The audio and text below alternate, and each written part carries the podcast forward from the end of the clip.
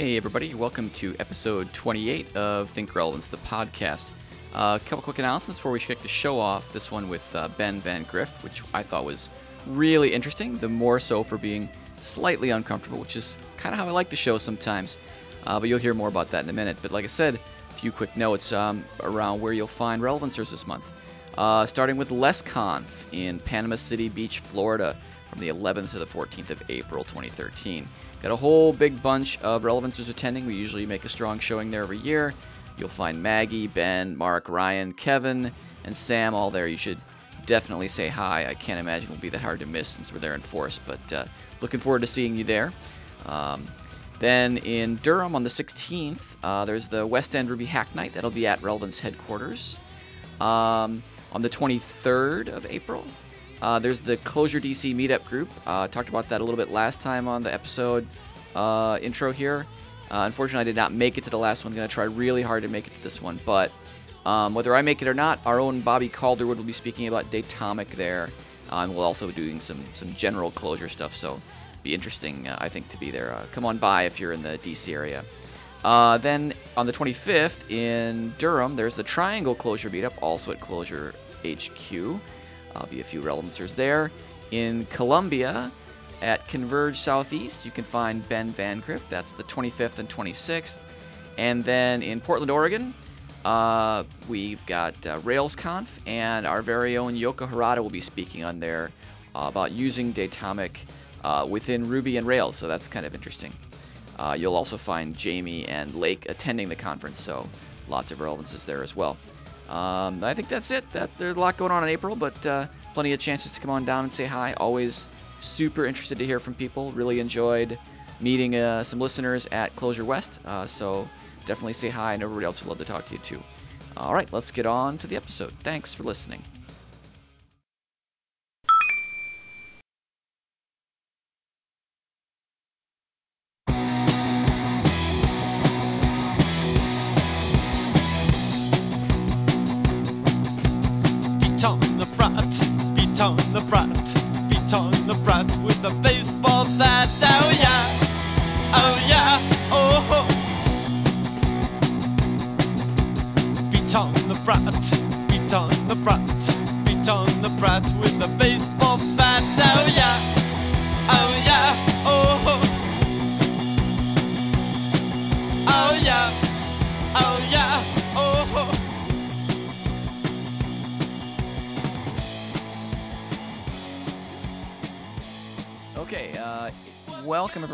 To the podcast. Today is Friday, February 1st, 2013, and I have the pleasure today of speaking with Ben Vandgrift. Welcome to the show, Ben.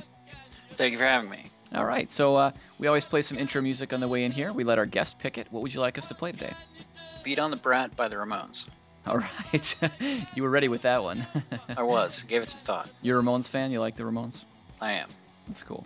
Is uh so uh, sometimes I ask people, does beat on the brat have any particular meaning for you, or? No, I just really like the uh, the rhythm and beat of the song. Cool. All right, good deal. All right, well, I won't uh, delay too much longer because uh, there, there was a really good reason for having you on the show, other than the fact that um, you know you're an interesting guy. Um, but you had an idea. Uh, you said, "Hey, Craig, would would it be interesting to you, to your listeners, for us to do a show where um, you talk to someone who is a relatively uh, recent comer to Clojure, uh, you know, obviously we have quite a few people who are as experienced as almost anyone in the world with Clojure, but but you have um, only recently begun to um, gain expertise in that technology, and I thought that is a fantastic idea. I would love to hear about your experience in that in that realm. So first of all, thanks for the idea. It's a good one. I thought it would be you know worth hearing about. Yeah, because I think uh, you know, Clojure is a young language, and a lot of people are very interested in it, but um, maybe aren't spending all day every day working in it like a lot of us here are. So, um, so I think it's a great idea. Um, so I don't know, maybe you can kind of let's start off with like your background. Like what, where, when you come to Clojure, what direction are you coming from? So I come primarily from a web applications focus. This has been the focus of my career for the last, you know, gajillion years.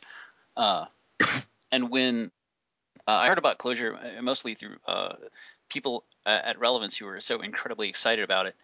Uh, and I started to find out more. It kind of harkened back to my academic days at the computer science department.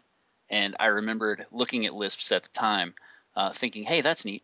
Um, what can I do with it? And in the intervening period, the answer was largely nothing, nothing useful, uh, given my area of focus. So uh, most of the time, uh, most of my time over the past few years has been spent working on Rails applications or Ruby applications or JavaScript uh, in the browser, things like this. So that's where I'm coming from. That's the direction that I approach Clojure from. Okay, so you were you were no stranger at all to the dynamic aspects of Clojure. Like that wasn't weird to you at all. No. Okay. So I mean, obviously you work at Relevance, and that was a, a pretty good, a, a pretty obvious reason that you would have come to Clojure. As you said, you saw other people around using it. Was there was there anything about like like how, what, what was it? What was the real impetus for you finally saying, okay, uh, this looks pretty cool. It's time for me to make a serious effort and learn it. How did that go for you? That's an interesting question, as it kind of crept up on me. Uh, I don't think there's ever been a conscious decision on my part to uh, to make a serious learning effort in in Clojure. Uh, just kind of an increasing, slowly building pressure, and then I find myself in it, working in it, working with it, uh, using the tool set, and thinking uh, after a certain amount of study in Clojure and scheme and some other Lisp variants, thinking functionally. When I realized about halfway through last year, a lot of my approach to Ruby had become uh, functional in thinking as much as object oriented in thinking. I was, like, yeah, maybe I should pay more attention to to Clojure as things are becoming easier to implement in my head in Clojure than in Ruby. Sure.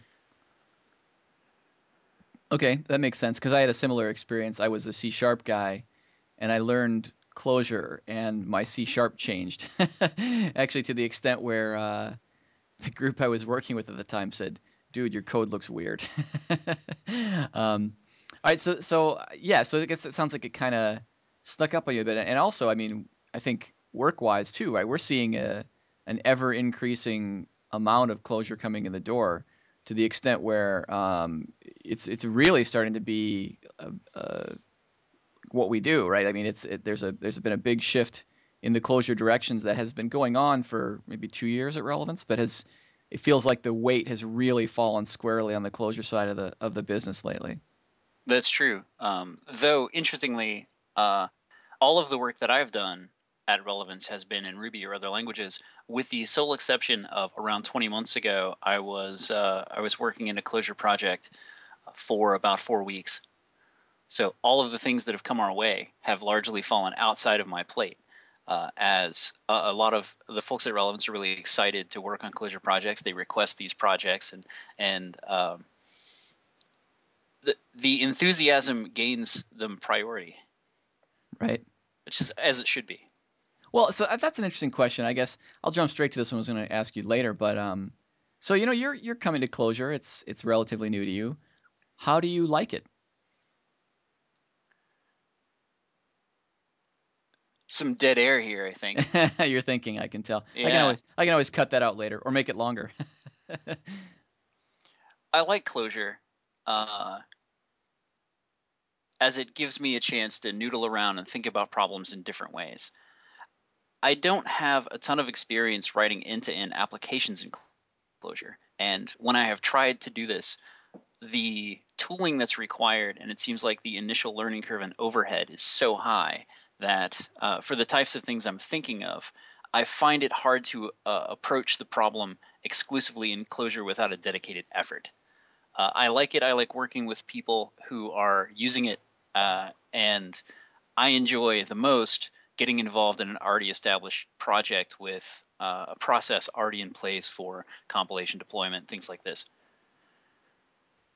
Starting from scratch is not necessarily uh, within my skill set at the moment. Yeah, I think that's a real. That's a real. I mean, you know, I don't know if you've ever looked at Chas Emerick's. Um, I forget the. He does a survey every year, the State of Clojure survey, and although it's been getting better year over year, um, definitely, I, I, think the complaint, accusation, ob- observation, whatever it is, um, that there are certain things that are difficult for newcomers to access. And um, you know, you mentioned tooling. That's one that's been a big big one on that list. Is this totally true? Um, so I did go a little bit more into your, your journey here. I mean, uh, and it sounds like you you consider yourself still still starting out, but to the extent that you've you know climbed the learning curve so far, what uh, what what have you found that's been really helpful to you? Like, what's been the the if you had to point to one thing and say, oh, that that really that really got me that really got me some benefit, what would you what would you list?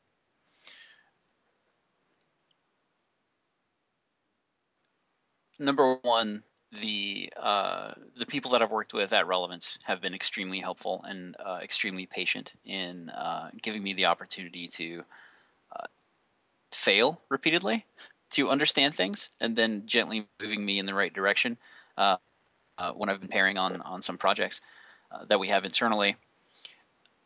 The things that have helped me understand things the most, believe it or not, that contributed the most were the book The Little Schemer. Mm-hmm that helped. Moving through that series of books was uh, extremely useful. The Land of Lisp as a book was uh, was really good. Uh, but I learned by doing and failing. So uh, opening up a REPL, uh, playing around for a couple of hours here and there uh, when I had the time, without a real focus in mind, without a real destination, just wandering around, seeing what was there, reading through documentation, reading through the Clojure source code seeing how these things really uh, really work in practice. Hmm. Um, there, so there isn't really one thing. There's an, an ecology of noodling around and playing around uh, that has been the most useful. Th- these things in total. Okay, all right, fair enough. Um, so uh, the the constant debate is: I'm jumping in.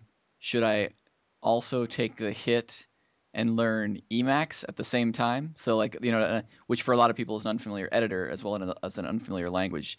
How did you approach that, or, or were you already facile with Emacs, or you're not using Emacs, or what was your path there?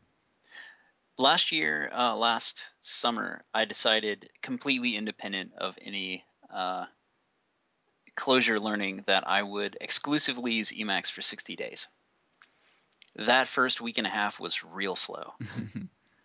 uh, but in the interest of becoming a better pair, becoming uh, more facile with Emacs, and uh, knowing that I would eventually be using it to uh, develop in an environment almost to the degree of Emacs being an IDE for Clojure. Uh, I figured I better get my chops straight before I try to dig hardcore into the language. Okay.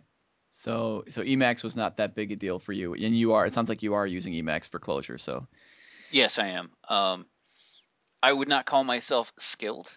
Uh, I've been using Vim for around 20 years, but even uh, after 20 years of Vim, I still feel like I know maybe 30% of its capability. So I've barely scratched the surface of Emacs. Uh, getting around, moving files around, um, coding in it, running a REPL inside of Emacs, things like that. These these are things I can do. I know there's a lot more power there that I'm not taking advantage of, but these things will grow in time. I think Emacs is one of those things where, and, and I've used Emacs for kind of a similar amount of time to what you've used VI for, you know, a long time, and uh, you know, I feel like I've certainly progressed a number of levels, but I feel like it's one of those things where you know you you progress a level and then you look up and there's always three more levels no matter what level you get to. You just take another step oh look there's another one. So it's sort of an, an infinite learning curve on on emacs i think. Yeah the old adage applies to nearly everything. The more you know the more you realize you don't know. Exactly yeah. So that's cool. Um, so I, I asked you before i said you know do you like it? But i, I want to come back and spin that a little bit differently um, which is actually a couple questions. One is, um, is there what what has been the biggest kind of pleasant surprise about about Clojure for you? How much you can get done in three or four lines of code. Yeah. Uh, I mean, that's it, right? Once you begin thinking that way, uh, a casual reading of the code isn't necessarily something you could just walk up on or show a friend of yours and say, hey, this is intelligible.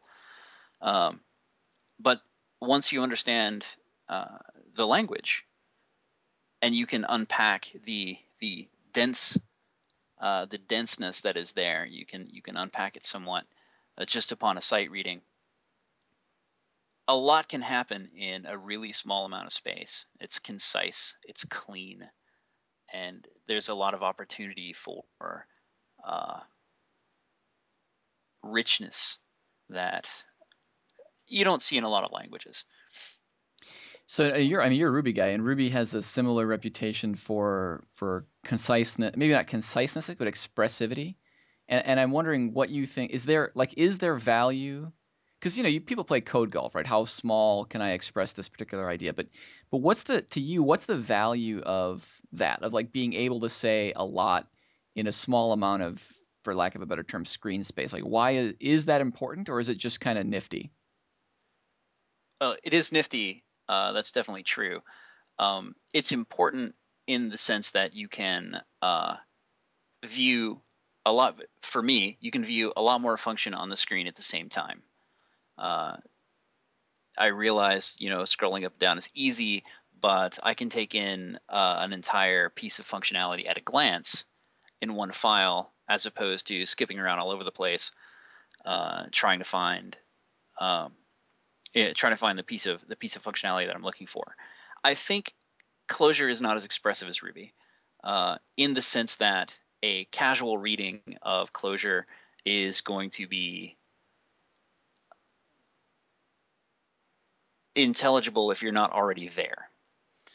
Uh, if you're not already in line with that mode of thinking, Ruby has the the ability to um, unless we are getting into metaprogramming or uh, passing blocks around, make things really easy to read and understand, uh, even for people who are really new to Ruby. You can look through the Rails source, and uh, when you run into a piece of magic that you don't understand, you go into the source, and it it basically makes pretty clean sense all the way down. But that's the ethic of Ruby too.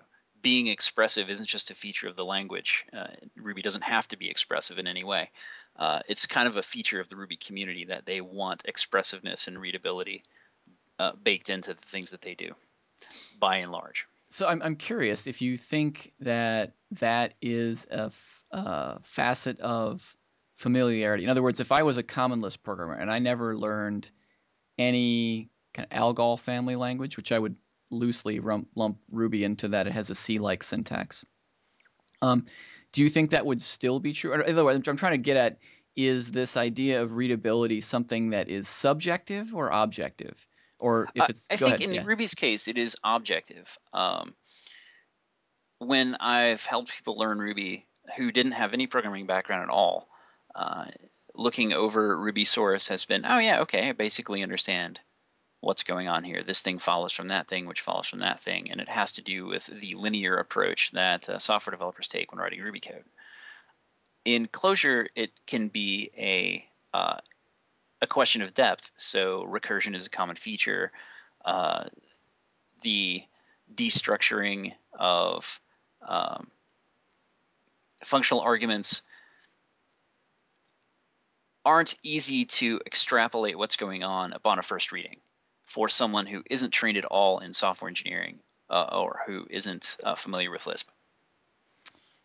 Okay. Okay. All right. So, uh, so I heard you say it's the it, part of what you said was it's the linear nature. Do you do you think that that, and I'm not trying to put words in your mouth. This I want to know your opinion. Is it the case that the part that's that it, let's separate Ruby and Clojure, but is it just that imperative styles of programming are inherently more readable just that's how our brains work. Do you know what i mean by that? Like if, is it is it a functional versus imperative thing in terms of readability or is it or is it something eh, like about the syntax itself or what, what's your take on that as a newcomer? No uh, the imperative nature uh, tracks very well with the way that re- we read natural languages.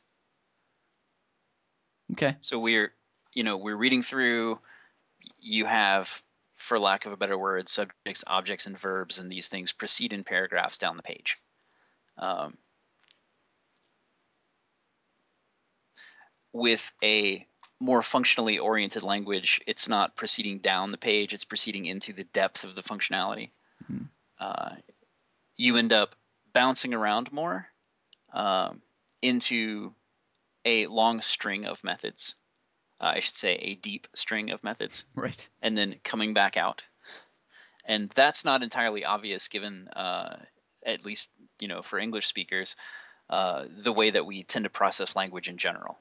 Our language processing facility is one of our uh, one of our most powerful uh, things. We learn it at a very young age, and it's very hard to shake that method of information processing, whether it's language or numbers and spreadsheets, or uh, even our approach to uh, traffic signs and highway navigation. It all stems from the way that we process language uh, at our very core, the, that thing we learned when we were two. So ah, this is really interesting. Uh, so would you say then, because earlier you said that uh, as you learned Clojure, well, I think it was really as you became more comfortable with functional programming, that you your your your Ruby code became more functional in nature. Did you then observe, just kind of testing our hypothesis here, did you then observe that your code was written in a way that uh, that someone with uh, limited programming experience would find harder to understand than something that would maybe be done in a more imperative style? Oh yes, Okay. So you think so then I so to bring this back to Clojure as a newcomer, would you say it's fair that because Clojure has a stronger emphasis on a functional style, that maybe that's the source of, you know, requiring you to take a few more steps up the learning curve before it starts to click? yes, it definitely is. Um, thinking that way feels like thinking sideways at first. Uh, it doesn't track with the way that we process, and uh, my own feeling is that it doesn't track with the way that we process information in general. Uh, that adds to its learning curve. It's not a massive step for someone with some math training or some computer science training uh, who have seen, you know, functional decomposition as a matter of their courses of study and have spent some time thinking about this uh, historically. For someone who has never approached that type of thinking in any way, uh, it can be a daunting thing. So uh, I forget. I'm sorry. I've already forgotten the timeline. Did you say that you were already? Yeah, I think you said you had already started to code in a functional style, a more functional style at least, and then you moved to Clojure. Um, so obviously you've seen the benefits. So, so from your perspective, like, like for me, right? When I learned Clojure, I came to it and said, "Oh, well, the two things that I like most about Clojure are that, that I think I'm going to like most about Clojure are that it's a Lisp and that it has concurrency uh, semantics, like sen- like like reasonable concurrency primitives." And I was coming from C sharp, so you know, basically Java uh, type of language. Uh, and, and when I got there, what I found was the two things that were most important to me uh, that have that I've come to value the most are yes, that it's a Lisp, but the concurrency stuff, eh, it's good. I'm glad it's there, but I you know I don't pull it out very often. But the functional stuff has really been awesome. So just like what's your experience of that been like as you've come to a language that really emphasizes uh, functional programming relative to something like you know C or even Ruby um, has that has that been a really good thing from your perspective or just about what you expected or how'd it go for you Um, it, it has been a good thing. When you have object-oriented languages, uh, you tend to think in terms of the object, and you you have this this this conceptual item that can have uh, methods and members, and you can accrue state even without realizing it in that item, and it's just it's natural to do so. It's I want to hang on to this thing and keep it around for a little bit and, and, and do whatever. Thinking in a purely functional style, uh, which is really difficult, but you can approach it with uh, uh, with Clojure. Creates a an emphasis on tidiness. You don't want to leave state laying around. You don't want to have to uh, track data outside of what it is that you're doing at the moment. And that's it's it's it's clean. It feels sparkly. mm-hmm, yeah Uh, I think that's you know the thing that I take away the most, and the reason that it crept back into uh, into my other languages.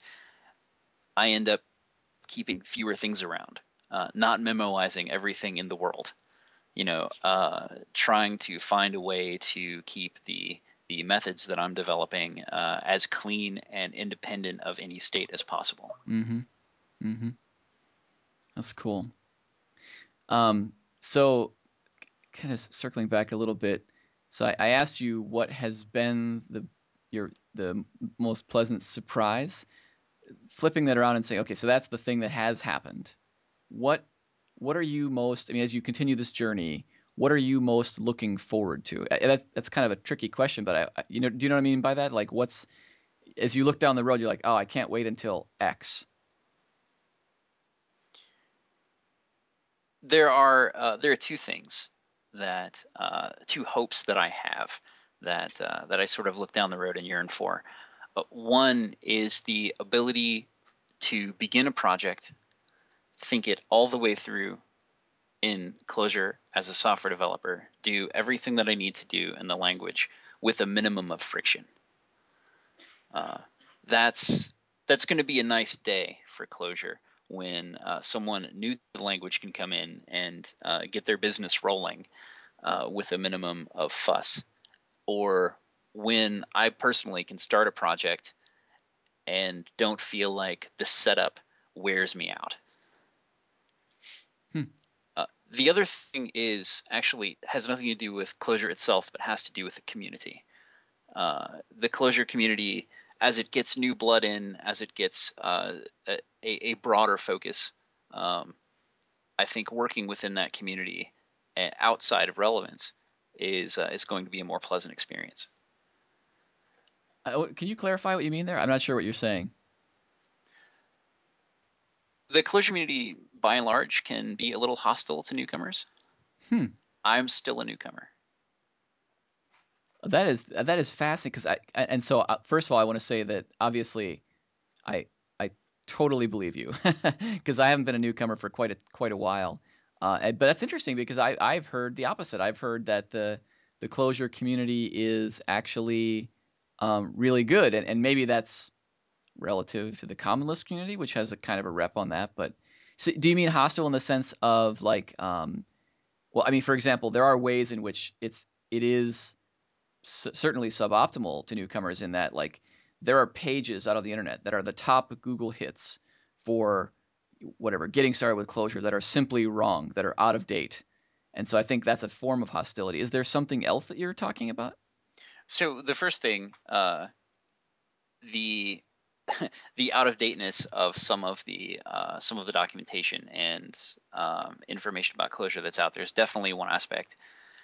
Um, the even the up to date documentation can be a little bit hard to parse.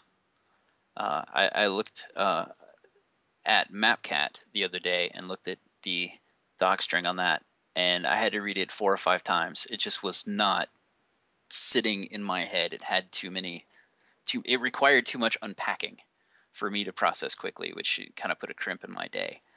Um, so there's that. But the community itself, uh, I think, rewards people that come to the community uh, with a with a certain point of view, and if that point of view is skeptical, then that's uh, it can be a problem. Interesting. I feel like in order to really get the warm embrace of the uh, the Clojure community at large, you have to have already drank the Kool Aid before you even show up. Huh.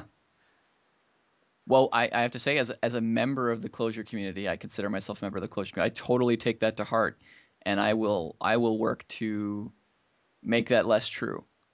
Um, so, wow, that's really that's really good feedback. Uh, you know, always a little hard to hear, but um, totally awesome.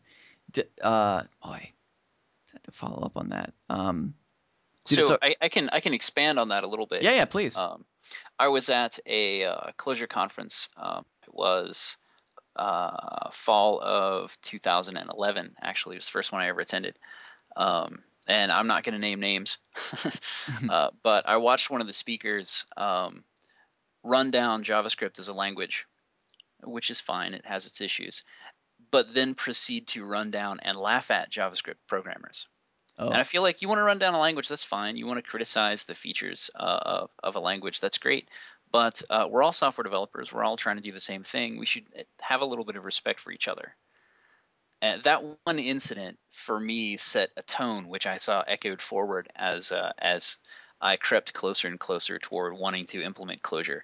Uh, and I find myself being hampered as a developer uh, from engaging with the community because of this reinforcement of these ideas.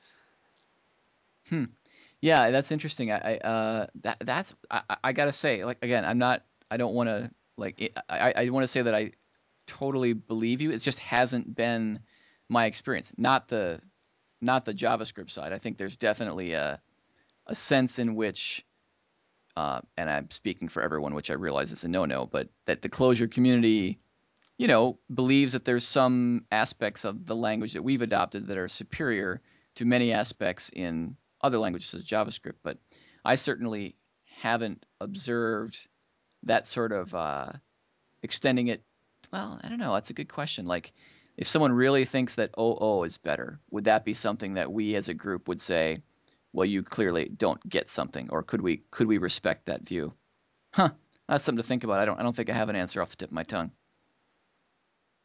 Hmm? Oh, that's really good. I mean, that's like I said, that's really good feedback, and clearly, clearly, the fact that even one person has observed that means that uh, it's something that we have to be vigilant for, because um, that is not cool, right? That's just not the way it should be. It should be because every there's no tool that's appropriate for everything, right? I'm a huge Clojure fan. I have I have maybe not bet, but certainly put my career directly on top of Clojure, right? And uh, and I still don't think that you know it's the right tool for every situation. I mean, to pick a trivial example, I wouldn't write device driver in Clojure, right? Duh. But, but that and that's a trivial example. But you know, I mean, Rails another good example. We have Rails as a as relevance to the company. We have Rails in our toolkit. If what I'm writing is a is a is a website that fits uh, a set of criteria that cover a lot of things, right?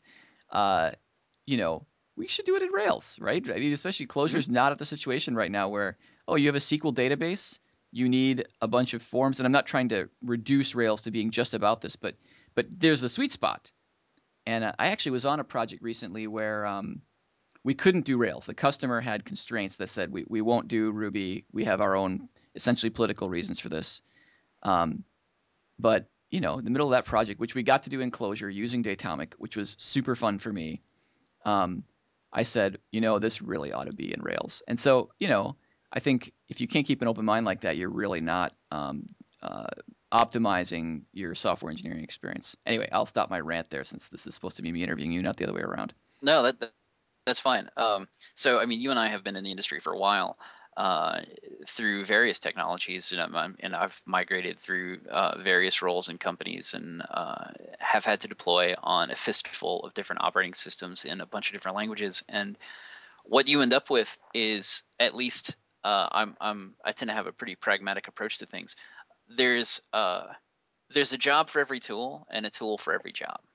Uh, sometimes Sinatra is the right answer, and sometimes Rails is the right answer, and sometimes Clojure is the right answer, and sometimes write a freaking shell script.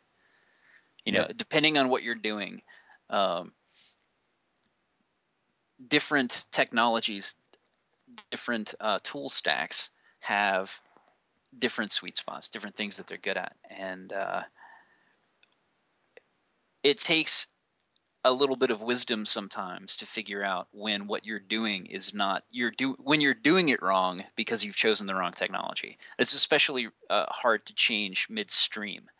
Like, oh well, this is I've written a Rails app when I needed to write a Sinatra app, or uh, I've you know mucked about with this uh, this whole thing in uh, in Java when I could have replaced this with a very simple uh, Perl add-on to a uh, to Apache. Mm-hmm.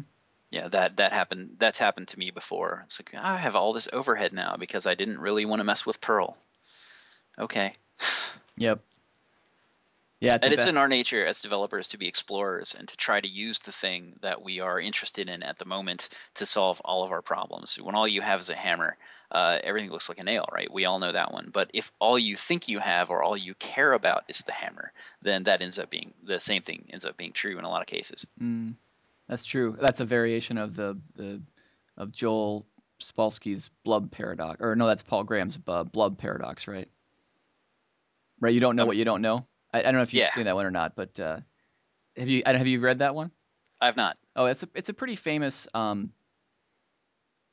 I, I I'll, I'll relate it, even though I'm. It, it might sound like I'm turning it around a little bit, and I don't mean it that way because I think there's a sense in which it very much applies to what you're saying. So so Paul Graham, very famous Lisp programmer. Uh, he wrote this. He's written a series of essays that are really quite good.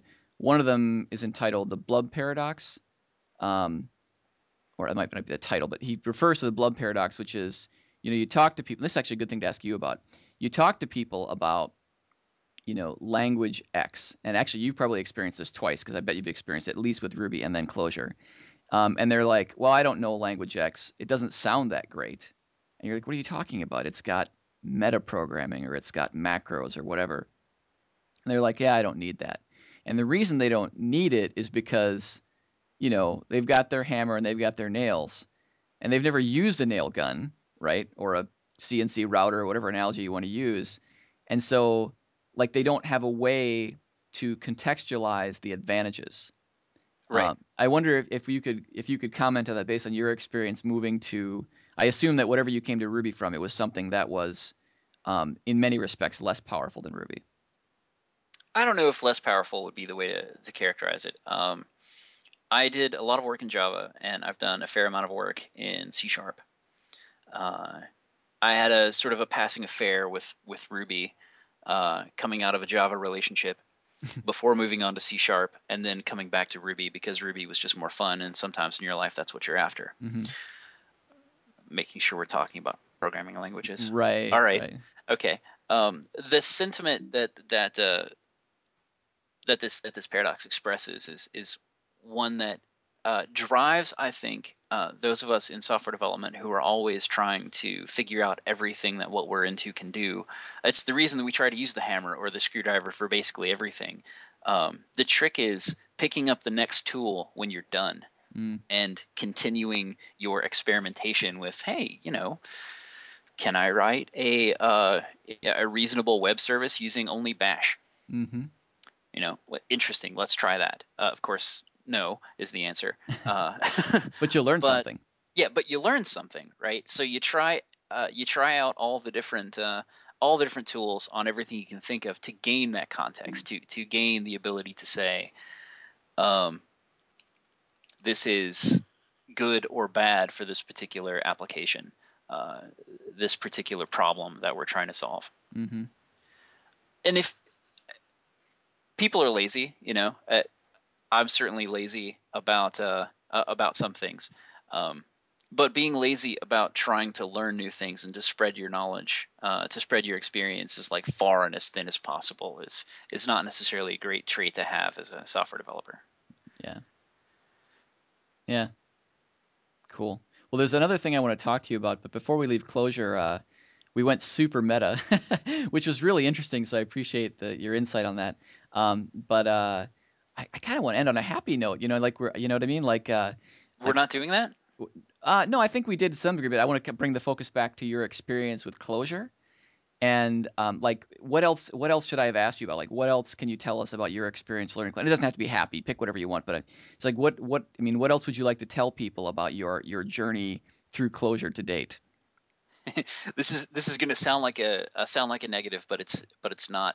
Um, when I learn a particular piece, uh, I get another you know uh, command down pat. I get another library that I understand. Uh, in Clojure, it really feels like an accomplishment, and there are a lot of uh, very basic tools that cut very far. Sometimes I don't really realize how far through how much crap they can cut uh, until later, and it's always like this pleasant little. Oh yeah, it also. Oh, I can use that. This. Whoa. Yeah. As things unfold and possibilities unfold in the head, uh, I've had that experience with Clojure more so than any other language. Interesting. So do you, do you th- so I think uh, a lot of people that are listening to this, and I, I should ask you, have you seen um, Rich's uh, Simple Made Easy talk? I have. Okay, so do you is that kind of the effect you're talking about? Some parts of that talk, yes. Mm. Uh, it's it's not quite as broad or sweeping, but there are places where I'm reminded of uh, the noisy cricket in the movie uh, Men in Black, right. where uh, you know, Will Smith has this tiny, tiny little gun that looks so innocuous at first, and then he points it at something and like levels half a block. Right. Like, oh, there's a lot of those, uh, a lot of those noisy crickets laying around in enclosure. Discovering them and then realizing their full potential is a lot of fun. Yeah. That's cool. I, I really like that analogy. All right, well, um, that is actually an awesome place to, to switch gears because the other thing that I have that I can't let you off without talking more about is something that um, we've mentioned at least once on the podcast. We talked about it with uh, Justin recently, um, and that is uh, inc relevance, which is, was your idea and a, a, thing that you have been doing a huge amount of work to to realize, and it's something truly awesome. So I wonder if you could uh, in case anybody didn't catch the other episode or, or we didn't describe it very fully, I wonder if you could explain to people what inc relevance is. So the underlying um, drive for inc relevance is a regular quarterly update by uh, relevance's leadership. This seems like a simple thing, right? Oh, you know, talk for 15 or 20 minutes about how we're doing as a company but we have a lot of interesting things going on and sometimes 15 or 20 minutes isn't necessarily you know a, a lunch update a couple of times uh, a month or you know once a month may not necessarily be be enough to cover it. So setting aside a dedicated time where we all get together uh, join hands in kumbaya no that's not it. Um, we all get together and uh, get to be relevancers in the same place, listening to uh, the folks that lead the company and determine the company's direction give us the broader vision. Uh, that was really important to me. It's really important to me here. We we have retreats um, on occasion. Mm-hmm. The amount of camaraderie that you develop during those retreats, uh, the amount of FaceTime you get with people that you don't see ever because you're never in Durham at the same time, or right. you know you're both full time remote and you're never in Durham, period, or or whatever is incredibly valuable in establishing the types of personal relationships that allow people to work together extremely well, especially in a situation like pairing where you know there can be disagreements and um, you're you have audio with someone you want to understand their jokes you want to be able to reflect their sense of humor and get a handle what's uh, uh, you know what's off limits and what's not mm-hmm. um, so at the same time that we're getting the the the big brain dump from uh, from the mothership, we're also building these relationships. The nice second day um, of inc relevance gives everyone a chance to talk back, not necessarily to uh, to the leadership directly, but to each other. Here's the things that we've been working on. Here, here's good ideas that we think we want to give an hour to and just talk about. Uh, sometimes they're neat little tricks with uh, um, you know whatever editor makes sense at the moment or um, in the case of Clinton's talk, here's a survey of a bunch of neat language ideas that are coming out that aren't remotely related to what we're doing, but they're neat. Um, we all sit together, we we learn together, we eat together, and we have uh, a little bit of what a Baptist might refer to as fellowship. Mm-hmm. Uh, I think that's a powerful thing. We walk away from it feeling a little closer to each other, uh, a lot better informed since we have our little mini conference at the end, and with a clearer idea of what uh, relevance is going to be doing in the next three months. So we've done this just the once so far, yep. with another one coming up. Uh, well, today is February 1st for us recording this. Next one's coming up in about three weeks. This episode will probably go out after that, but regardless you know, we'll have had two by the time most people are listening to this. Um, so the last time, uh, something I thought was a really good idea was that um, everyone had to talk for at least I forget if there was a minimum time, but everybody had, everybody in the company had to speak. Um, yeah, and that was not just the technical people. That wasn't just the the devs and the architects, but but but everyone had to get up and say something. Um, are we going to do that again this time? I don't think we're gonna we're gonna ask everybody to speak this time, but uh, everyone who's who's joined the company uh, everyone who would like to. Um, I, I, think that's a great way to to get someone's voice out. You know, we don't talk to we just don't talk to everybody uh, enough. Again, it's a factor of being a distributed company, right? We don't have uh, a lot. I don't have a lot of uh, opportunity to have a, a, nice conversation with Diane, or uh, you know, even Lynn, who is basically connected with everybody, but in general you're talking about very uh, narrowly focused topics dealing with whatever is the crisis at the moment. Right. to give somebody a chance to just voice whatever's on their mind for three to five minutes. Go. Uh, We call that speak relevance in the schedule. I think that's uh, I think that's going to stick. Cool. And that actually brings me to the name uh, Inc Relevance. Uh, maybe you could explain that to people. Um, well, we- we're Relevance Inc. Uh, of course, uh, if you put parens around that, that makes something clever. The name was actually devised by Michael Nygard. He suggested it. It looked good. Uh, it was a nice little Clojure joke, and um, so that's what we stuck with it. It's no grand, uh, no grand scheme, no no huge joke, but there it is. Yeah, I like it. but then again, I am a huge nerd and a, you know, Clojure programmer. So, um, the, the other thing I wanted to ask was, I mean, you, you touched on this a little bit, but um, was there? So, I mean, we had been doing something very, very small subset of this before, which was actually something that I set up that I that I liked, and I think this greatly expands on it and is is far superior. Um, which was called Remoter Week, where it was where I, you know, I'm remote, you're remote too. I don't think people know, but you're in um, uh, Charlotte, correct? Yes. Okay. So, you know, like you know, we would both try to go down to Durham, but you know, you go there, and if let's say you go, just make it simple, you go once a month, half the company is remote. That means that if you're there, there's a good chance that three quarters of the other remote people aren't there, and so you see the people that are in Durham frequently, and everyone else not at all. So the the idea behind Remoter Week was, um, you know, let's all synchronize so we can go at the same time, so you can see everyone um, at the same time. And obviously, uh, Inc Relevance does that. But then, you know, we, we had that going. It, it, was there something? So I mean, you, again, you touched on this a little bit, but like, what really inspired you? Like, what was the thing that said you said, well, we really need to be doing this? Because we had something. Again, it was a very not the same thing, but but what what kind of made you say we got to level this up?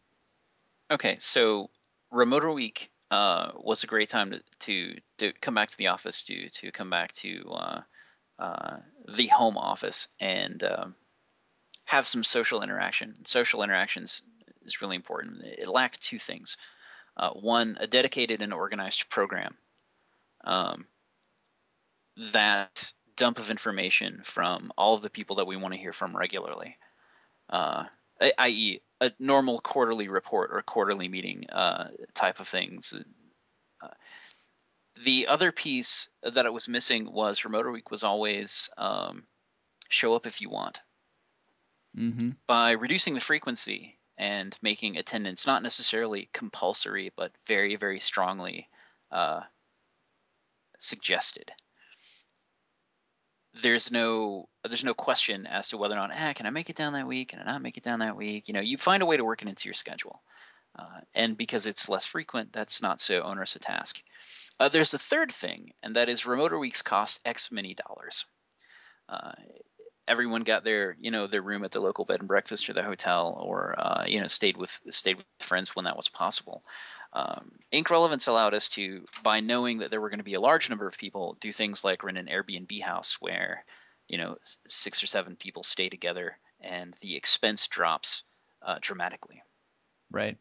And I think you could argue too, just from a value perspective, if you come together and, um, I mean, for example, at this coming uh, Inc Relevance, we actually have plans to get everyone that we can working on this uh, certain project that's not come to light yet, and and that's like that's I think we're going to get a lot of the social stuff that you said, but we're also going to have I, I just think that's more valuable in an absolute sense to the company, given, like you say, we've got to fly people down, we've got to put people up, there's extra meals to be bought and all that good stuff.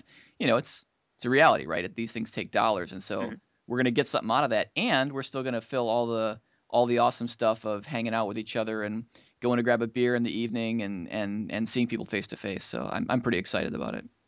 Yeah, we get to uh, during the upcoming Inc Relevance turn all of our weaponry against a particular target at the same time. Yeah, It's going to be interesting to see how that plays out.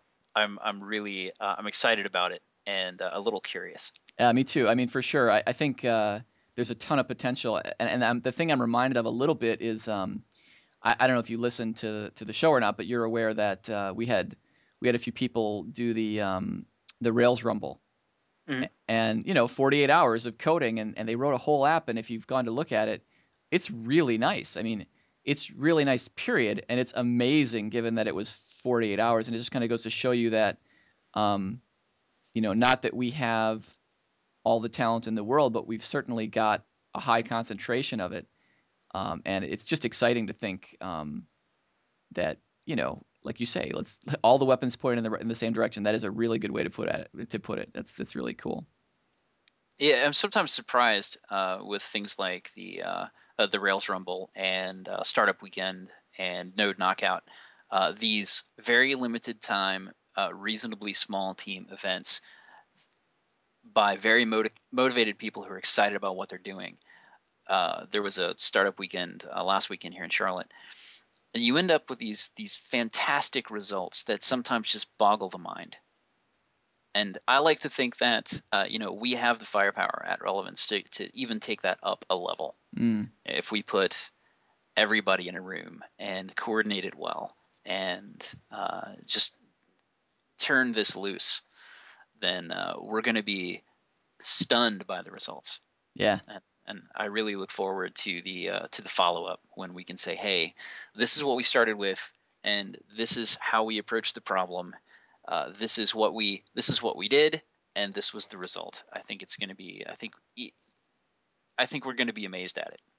Oh, so I, I would love to invite you to come on the show when you know when we've got this thing out in the light of the day, um, and after we've had a chance to do that, it would be great. It would be really cool. I, I think like it's been really interesting hearing your analysis of the Clojure community. It's just I feel like you're really really insightful guy, and I've felt that every time I've talked to you about anything.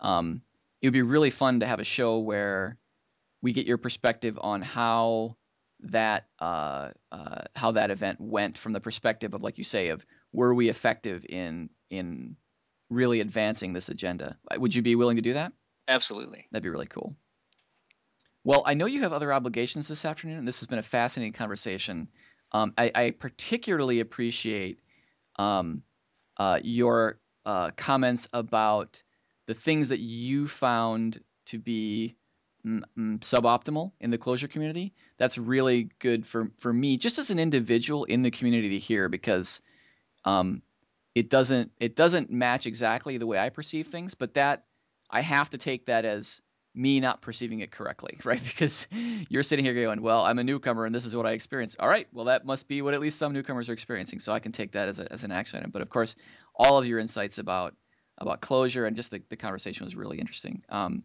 but I learned the usefulness of of the being able to express and take criticism actually uh, during my tenure at Relevance.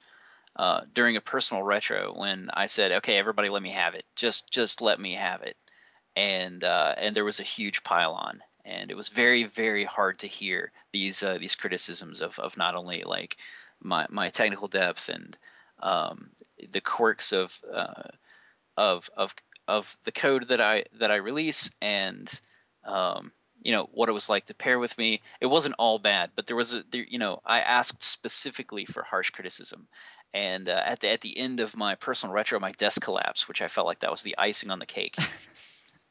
but I walked away from that experience, uh, I think a a bigger and better person because I'd specifically told them to take the gloves off. Yeah. And like really hit me. Yeah. Um, and uh, it's it's refreshing. Yeah, yeah, I've had the same experience. So, well, that's cool. Well, um, before we go, is there anything else that we should uh, talk about? I, I, I, what anything else you have on your mind? Stuff you want to get out there? Uh, no, nothing. Nothing comes to mind. Um, it has been a a good week, uh, and the first week that I've been able to work exclusively in Clojure, and I look forward to more. Yeah, yeah, it, it's been. I'm I'm really after talking to you especially um, I'm really glad that you're working on the thing you're working on. It's, it's pedestal. I know we've mentioned the word a few name at times on the on the show. We can't say what it is yet, but uh, uh, maybe by the time this goes out, people will know what we've been working on. But but yeah, I, am really glad, like I say, especially after this discussion, to, to have you on the project because I think your perspective is going to be super important. We are the you know the thing we're working on is something that we want people that are in your position to be able to approach, and so clearly you've thought a lot about like that experience. And so I, I know that we can count on you to speak up and say this is gonna this is gonna be not great because of this and we should fix this Yeah, keeping quiet's not really in my strong suit. yeah, that seems to be a trait for a lot of people at Relevance. Um, well, anyway, this has been great. I, this has been super cool. I mean, it's one of the regrets I have about working at Relevance that um, that you and I just never worked together. In fact, I think at our the first retreat that we were both at, um, you made a comment to that effect, like, "There's Craig. I never worked with him. I forget the rest of what you're talking about, but you you singled me out as, and it and has more or less remained true. So any opportunity I have to sit down and talk with you, as I have a few times, is always really rewarding for me. So thanks a ton for coming on the show. Yeah, me too. Thank you for uh, thank you for the chance to just even if we only get to sit down and talk when we're doing this thing, it's still a pleasure. Absolutely. All right. Well, cool. Well, we got to close it down with some music, and uh, we we're gonna throw that to you. What should we play? Oh man, uh, I want to be sedated is a nice uh, outgoing. Seems like uh, trailer for this. All right, fantastic. I love it. Uh, all right then. Well, I will thank you. Thank you once again, Ben, so much for coming on the show, and uh, thanks to everyone for listening. We'll catch you next time on Think Relevance, the podcast.